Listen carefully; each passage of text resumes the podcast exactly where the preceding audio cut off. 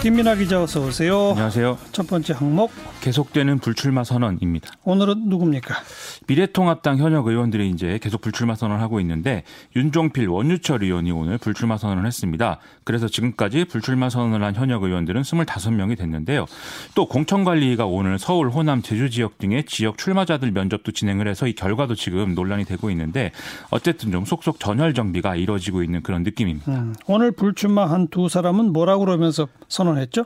일단 윤종필 의원은 미래통합당이 가치정당, 책임정당, 정책정당으로 거듭나서 총선 승리를 이끄는데 하나의 미랄이 되겠다 이렇게 얘기를 했고요. 원유철 의원은 이번 총선에서 문재인 정권의 폭정을 막아내겠다면서 그 총선 승리에 또 작은 미랄이 되겠다 이렇게 말했습니다. 이 두 사람은 과거 친박계로 분류됐기 때문인지 좀 이전 정권에서 있었던 문제 이런 것들도 언급을 했는데요.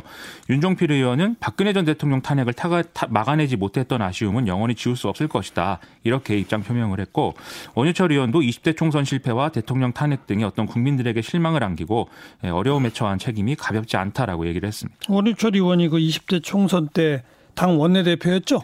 그렇죠. 원래 유승민 원내대표 시절에 정책위 의장으로 러닝메이트였는데 유승민 의원이 당시에 증세 없는 복지는 이게 거짓말이다 이렇게 얘기를 하면서 청와대와 충돌을 한 이후에 사퇴를 하고 그러니까 이제 원내대표직을 원유철 의원이 승계를 해서 그랬었죠. 이때 신친박이다 이런 평가를 받기도 했습니다. 예. 이 20대 총선 당시에 김무성 대표가 이른바 진박 공천에 반발해서 뭐 부산으로 내려가 버렸는데 이때 이제 당시에 직접 내려가서 또 설득을 하는 이런 역할을 받기도 했는데요. 어쨌든 결과적으로 20대 총선에 패배했던 거에 대해서 상당한 책임을 져야 되는 입장이라는 것이죠.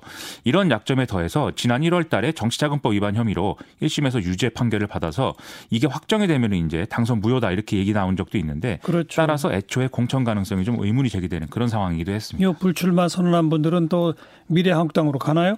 그럴 가능성이 이제 제기가 되는데 뭐 지금까지 많이 얘기했지만 정당 투표에서 두 번째 칸 누가 차지할 거냐 이게 관건이지 않습니까?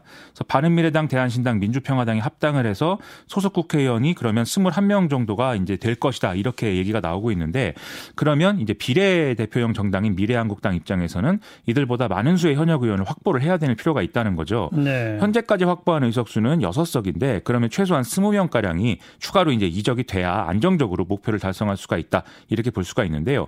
하지만 지금까지 불출마 선언을 한 인사들 중에 얼마나 이런 전략에 추가로 호응을 해줄 것이냐 이건 아직 불, 불확실한 그런 상황입니다.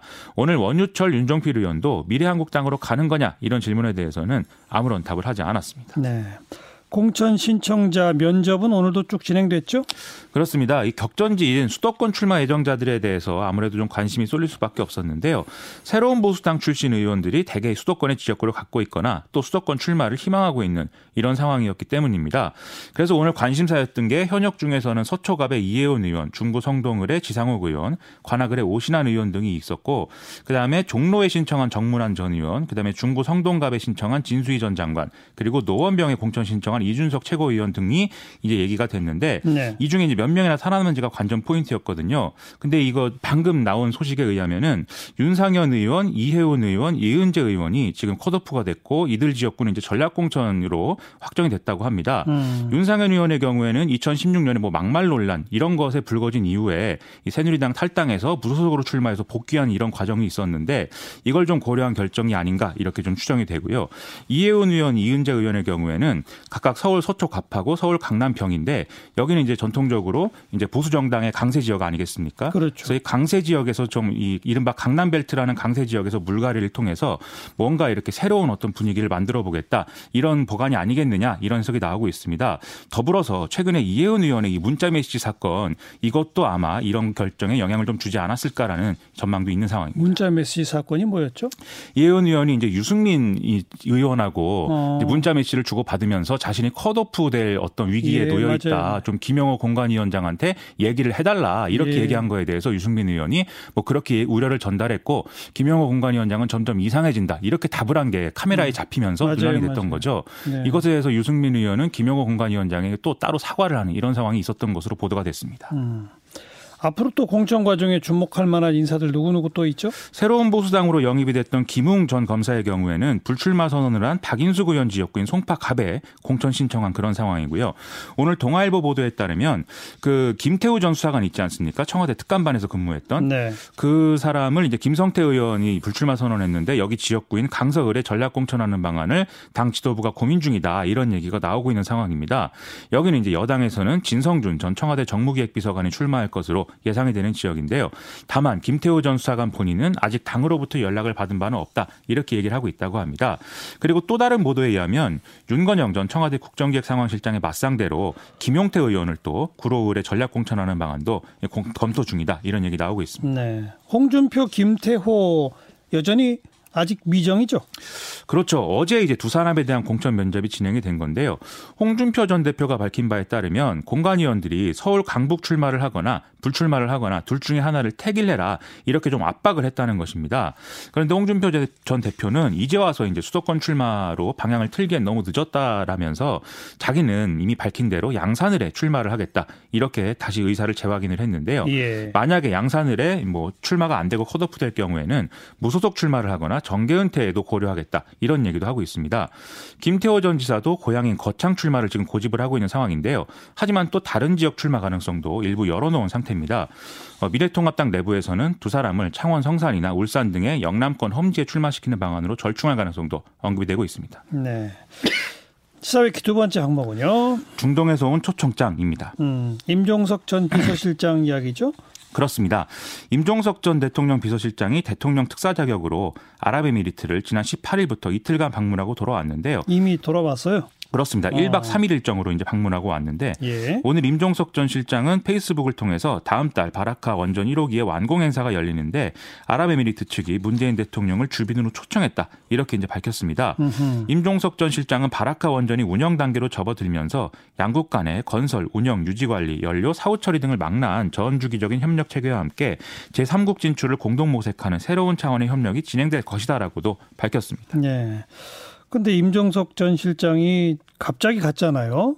그래서 혹시 그 아랍에미레이트랑 무슨 싸우는 거 아니냐, 뭐 분란이 있는 거 아니냐 얘기가 나왔었잖아요. 그렇습니다. 이 임종석 실장이 총선을 앞두고 갑자기 아랍에미리트로 가는 바람에 이제 이런저런 추측이 나왔던 것이 사실인데요. 조선일보는 오늘 아랍에미리트 측이 임종석 전 실장에게 안전 문제를 언급하면서 우려를 표명한 걸로 확인됐다 이렇게 보도를 했습니다. 일부 외신에 의해서 이 바라카 원전엔 좀 균열이 나타났다 등의 어떤 보도가 나온 것에서 보듯이 아랍에미리트 측이 여기와 관련해 불만을 제기하고 있는 상황이고 이것은 탈원전 정책으로 우리의 원전 관리 역량이 축소된 것과 관계가 있다라는 게 조선일보 논조였는데요. 그런데 이 해당 기사에 등장한 정부 관계자는 뭐 이 균열 문제라는 것은 보수 과정에서 해결을 했고 여기에 대해서 심각한 우려를 제기할 만한 문제는 아니다라고 설명을 음. 했다고 밝히고 있습니다. 그런 문제가 없는 거예요? 일각에서는 예멘 후티 반군 등이 탄도미사일이나 드론 공격을 해올 우려를 아랍에미리트 측이 표현했을 가능성이 있다 이런 해석이 나오고 있는데요. 어. 이 때문에 원전 기술의 군사 방산 협력에 대해서 적극적으로 이제 모색을 하는 그런 상황이 아니겠느냐라는 얘기를 하고 있습니다. 이거 관련해서는 임종석 실장이 쓴 글에도 관련 대목이 나오는데요. 두나 라 사이에 방산협력이 진행이 되고 있고 조만간 두 정상의 3차 정상회담이 이루어지면 한국 방산 역사를 다시 쓰는 매우 높은 차원의 협의가 진행이 될 것으로 생각한다라는 음, 내용이었습니다. 방위 산업에서의 협력 구체적으로 어떤 거죠?